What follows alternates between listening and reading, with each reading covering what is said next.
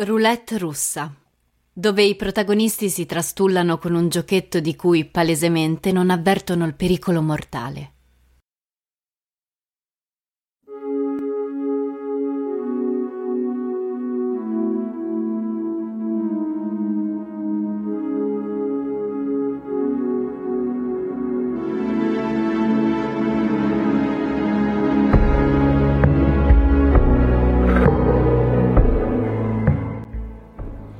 Qualche settimana, su richiesta di Michele, ho ricominciato a seguire Manuel nello studio. Il suo rendimento scolastico è calato all'improvviso. Mamma Elena è andata a parlare con i professori e tutti si sono detti preoccupati dalla sua cronica distrazione. Qualche firma sul libretto delle assenze poi è risultata falsa.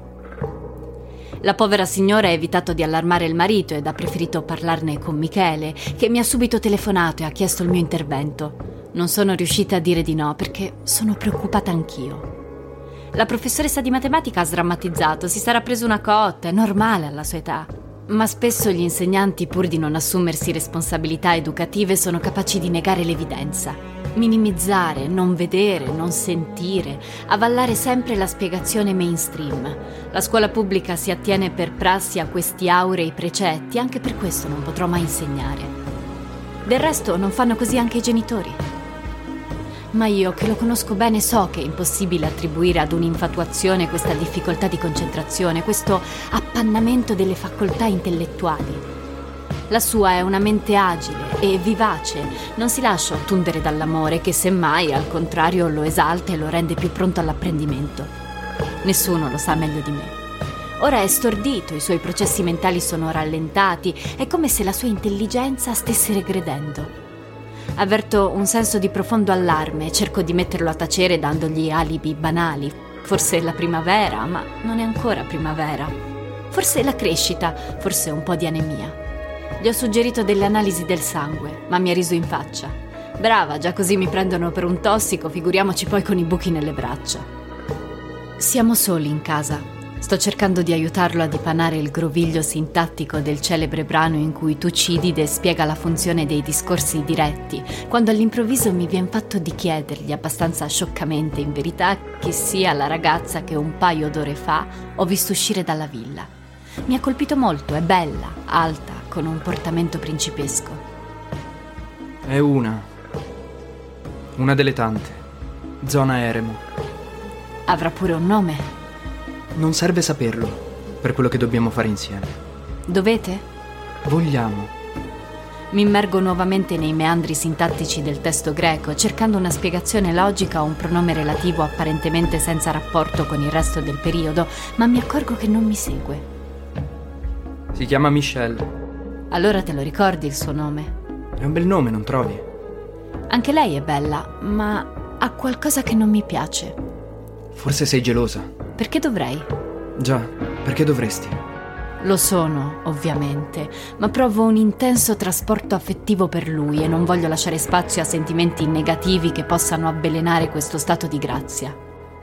Sto imparando con grande fatica a stargli vicino come una sorella e la gioia che provo nel riuscirci è una vera rivelazione per me.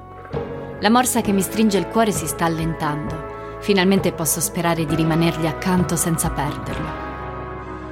Ho capito, esclamo appoggiando amichevolmente una mano sulla sua. L'anacoluto è solo apparente, c'è un verbo sottinteso dopo la comparativa. Ritira la mano. Molto interessante. È una di quelle cose che a saperle ti cambiano la vita.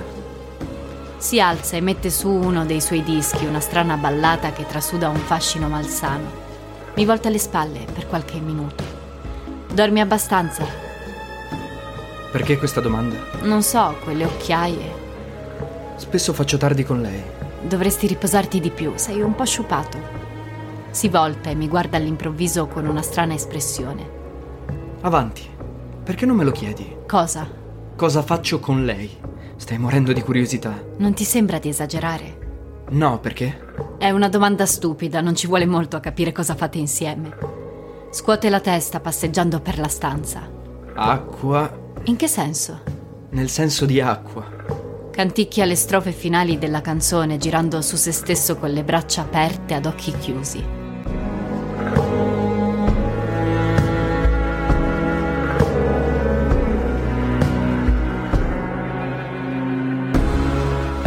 La musica finisce, ferma il CD, apre gli occhi e mi fissa con uno sguardo vuoto. Se vado fuori di testa mi vorrei lo stesso. Ma che dici, tu non andrai fuori di testa. E poi mi vorrai in che senso? Guarda che hanno chiuso i manicomi e i miei non sapranno cosa farsene di un idiota per casa. Mi terrai con te. Emanuel, sei impazzito. Ride e torna a sedersi. Ma sì, ti sto prendendo per il culo, prof. Mi ero spaventata sul serio. Conto fino a dieci per dominare la collera e rispondo fredda. Me ne sono accorta.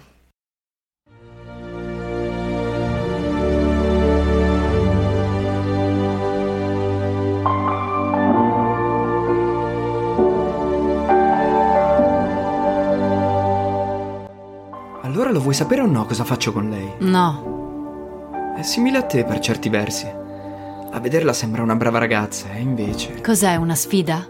I tempi sono cambiati, professoressa. Sfidarti non è precisamente la mia attività preferita. Diciamo che mi diverto con qualche piccola provocazione innocente. Colgo la citazione. Mi dispiace, Emanuel. Non vedo più traccia di innocenza in te.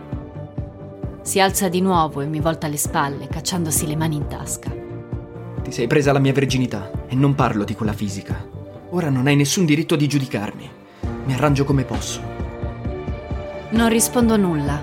Un misto di emozioni contrastanti mi ribolle dentro, ma su tutte prevale la rabbia. Non capisco perché mi stia provocando in modo così plateale proprio nel momento in cui sto cercando di aiutarlo, come se non si rendesse conto che dominare i miei sentimenti mi costa un'immensa fatica. Peggio, come se se ne rendesse perfettamente conto e volesse intenzionalmente ferirmi. Non credo di meritarlo, non adesso che sto facendo del mio meglio per essergli amica. Sento che sto per piangere e non voglio dargli questa soddisfazione. Prende la sedia, la gira al contrario e torna a sedersi a cavalcioni davanti a me, appoggiando il mento sullo schienale. Scruta spietatamente la mia espressione. Come temevo, non solo non prova tenerezza per il mio star male, ma anzi mi guarda con un sorriso di ironica superiorità, con l'aria di chi dice te la sei cercata, ora non pretenderai anche la mia comprensione. Emmanuel mi vuole male, mi sento morire. Devo ringraziarti, sai. Non è facile accontentare una come Michelle. È anche merito tuo se sono diventato bravo. Le donne frigide sono un'ottima palestra. Gli mollo un violento ceffone prima ancora di rendermene conto. Non fa una piega. E con questo fanno due. Non sei neppure originale. Le labbra mi tremano per la rabbia e l'umiliazione.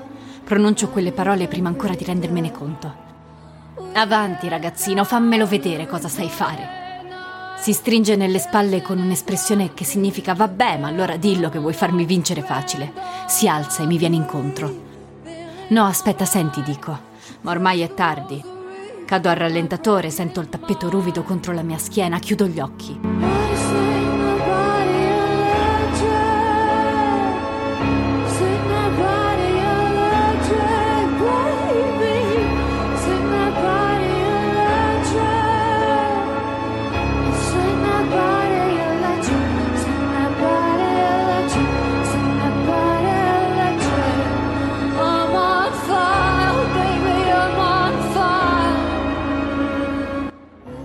Riconosco più.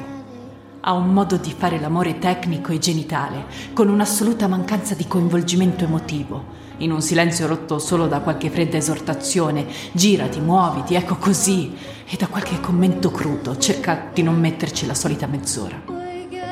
Ha l'odore di quella ragazza sulla pelle, uno strano odore di muschio, sudore e incenso che si mescola al mio. Sono intimidita, umiliata, non reggo a quell'orribile confronto. Mi sento dilaniata da un misto di emozioni opposte, devastata dalla gelosia al pensiero che poche ore fa abbia fatto provare ad un'altra le stesse sensazioni e nel contempo orgogliosa di lui fino alle lacrime, perché bravo, sì è bravo, il mio bambino è bravo, è un uomo. Questo stato d'animo sfocerà nella follia se lo lascio durare un solo secondo di più, devo smettere, smettere subito. Non lo faccio finire, lo allontano bruscamente da me e mi alzo. Mi ricompongo davanti allo specchio con mani tremanti. Hai fatto bene a darmi questa lezione, sai? Se prima potevo avere qualche dubbio, adesso è tutto chiaro. Non hai più bisogno di me da nessun punto di vista, mettiamola così. Ho esaurito la mia funzione storica nei tuoi confronti. Mi riaggancio gli orecchini e mi sistemo la gonna alla belle meglio. Poi mi allontano in fretta, chiudendo la porta dietro di me. In passato mi piaceva conservare il suo odore addosso, ma questa volta non vedo l'ora di liberarmi di ogni traccia di lui.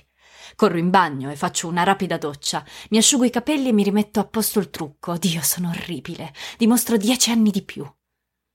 Quando ripasso davanti alla sua stanza sento uno strano silenzio. Faccio per andarmene alla chetichella, ma all'improvviso l'ansia mi assale.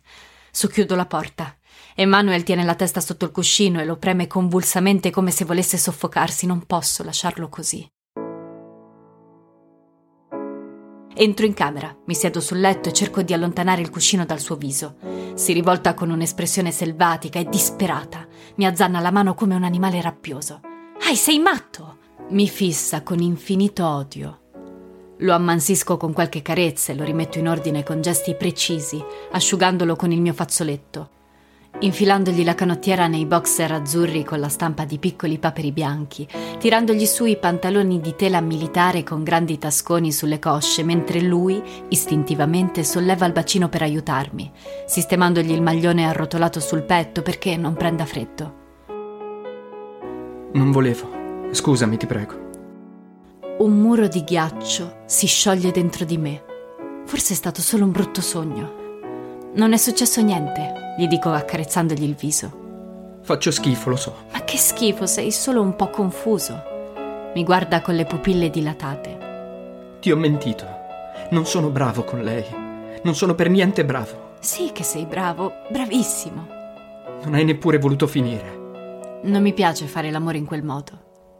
Infatti quello non è fare l'amore, è scopare. Non è bello. Non con te. Hai ragione. Non è per niente bello. Sei diventato un uomo. Io ricordavo un ragazzo. In un certo senso sei diventato troppo bravo per me. Mi sono spaventata, ecco. Bravo da fare spavento, insomma. Sì. Sei lontanissima dalla verità. Con lei sono una frana. Non ci credo, non è possibile. Ma sta cercando di guarirmi, sai?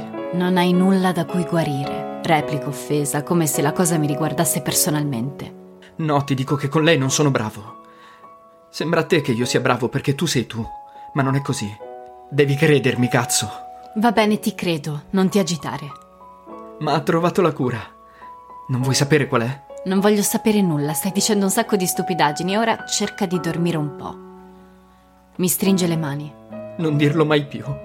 Mai. Mai, hai capito? Cosa? Che non ho più bisogno di te. Io. Io se tu non. Si volta, chiude gli occhi e si morde il labbro. Non so quello che voglio. Non so più niente. Ho paura. Non lasciarmi solo. Sono qui, non ti lascio. Dimmi dov'è quel maledetto anacoluto. Adoro gli anacoluti. Non posso fare a meno degli anacoluti. È in uno stato confusionale. Gli dico non preoccuparti, ne troveremo almeno altri tre di anacoluti, ma prima devi fare un sonnellino. Risponde di sì, a patto che io rimanga accanto a lui. Si distende a faccia in giù sul cuscino. Così non respiri, gli dico cercando di voltargli la testa. La luce. Mi dà noia la luce. La spengo. Sistemo il cuscino e lo sento bagnato di lacrime. Lei non è una delle tante, vero? Scuote la testa senza dir nulla. Sei innamorato di lei? Non lo so. Sono confuso. Non riesco a farne a meno. Gli accarezzo la fronte, la sento molto calda. Non è la ragazza giusta per te. Non mi vuole bene. Non dice mai il mio nome, mai. Io ti voglio bene, Manuel. Mi morde la mano fino a farmi male. Te ne voglio davvero. Solo che devo imparare a volertene nel modo giusto. Allenta la morsa dei denti e stacca la ventosa delle labbra dalla mia mano, lasciandovi un segno caldo e bagnato. E quale sarebbe il modo giusto? Stringo la sua mano. Questo. Rimane per un po' in silenzio, poi fa un'affermazione farneticante. Per me va bene se scopi con gli altri. Così posso farlo anch'io, ok? Non è affatto ok, ma gli rispondo di sì. Ride sommessamente ad occhi chiusi, poi riprende. Ne abbiamo di scheletri nell'armadio noi due, eh? Non so cosa rispondergli. Continuo a stringergli la mano che trema leggermente nella mia. Dopo un po' mi chiede: Non li guardiamo più i cartoni animati. Certo che li guardiamo. Domani li guardiamo. Tegame deve fare la pipì. Lo metti fuori tu. Il mio cuore perde colpi. Ci penso io, non preoccuparti.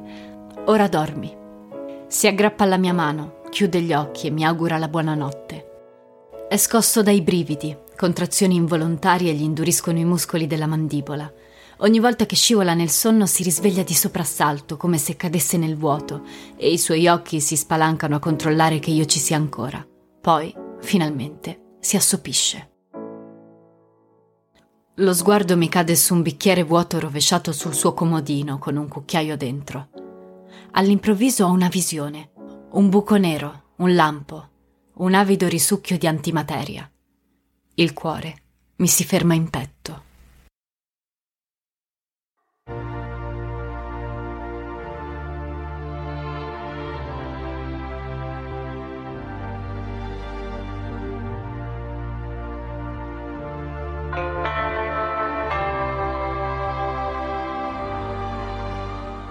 Kiss me hard before you go. Summertime's endless. I just wanted you to know that, baby, you're the best. I got my red dress on tonight, dancing in the dark in the pale moonlight. Done my hair up real big, beauty queen style high heels off. I'm feeling alive. Oh my God, I said it in the air, telephone wires above, all sizzling like a snare. Honey, I'm on side. I said it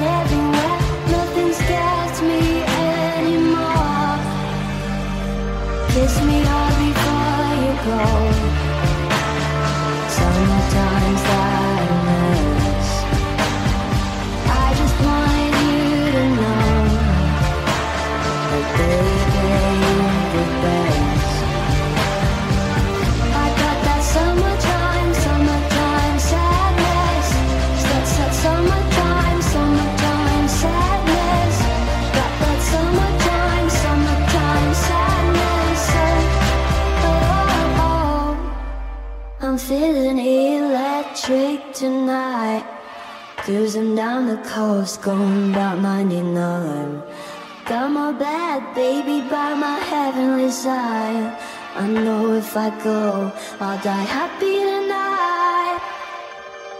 Oh my god, I said it in the air, telephone wires above, all sizzling like a snare. Honey, I'm on side, I said it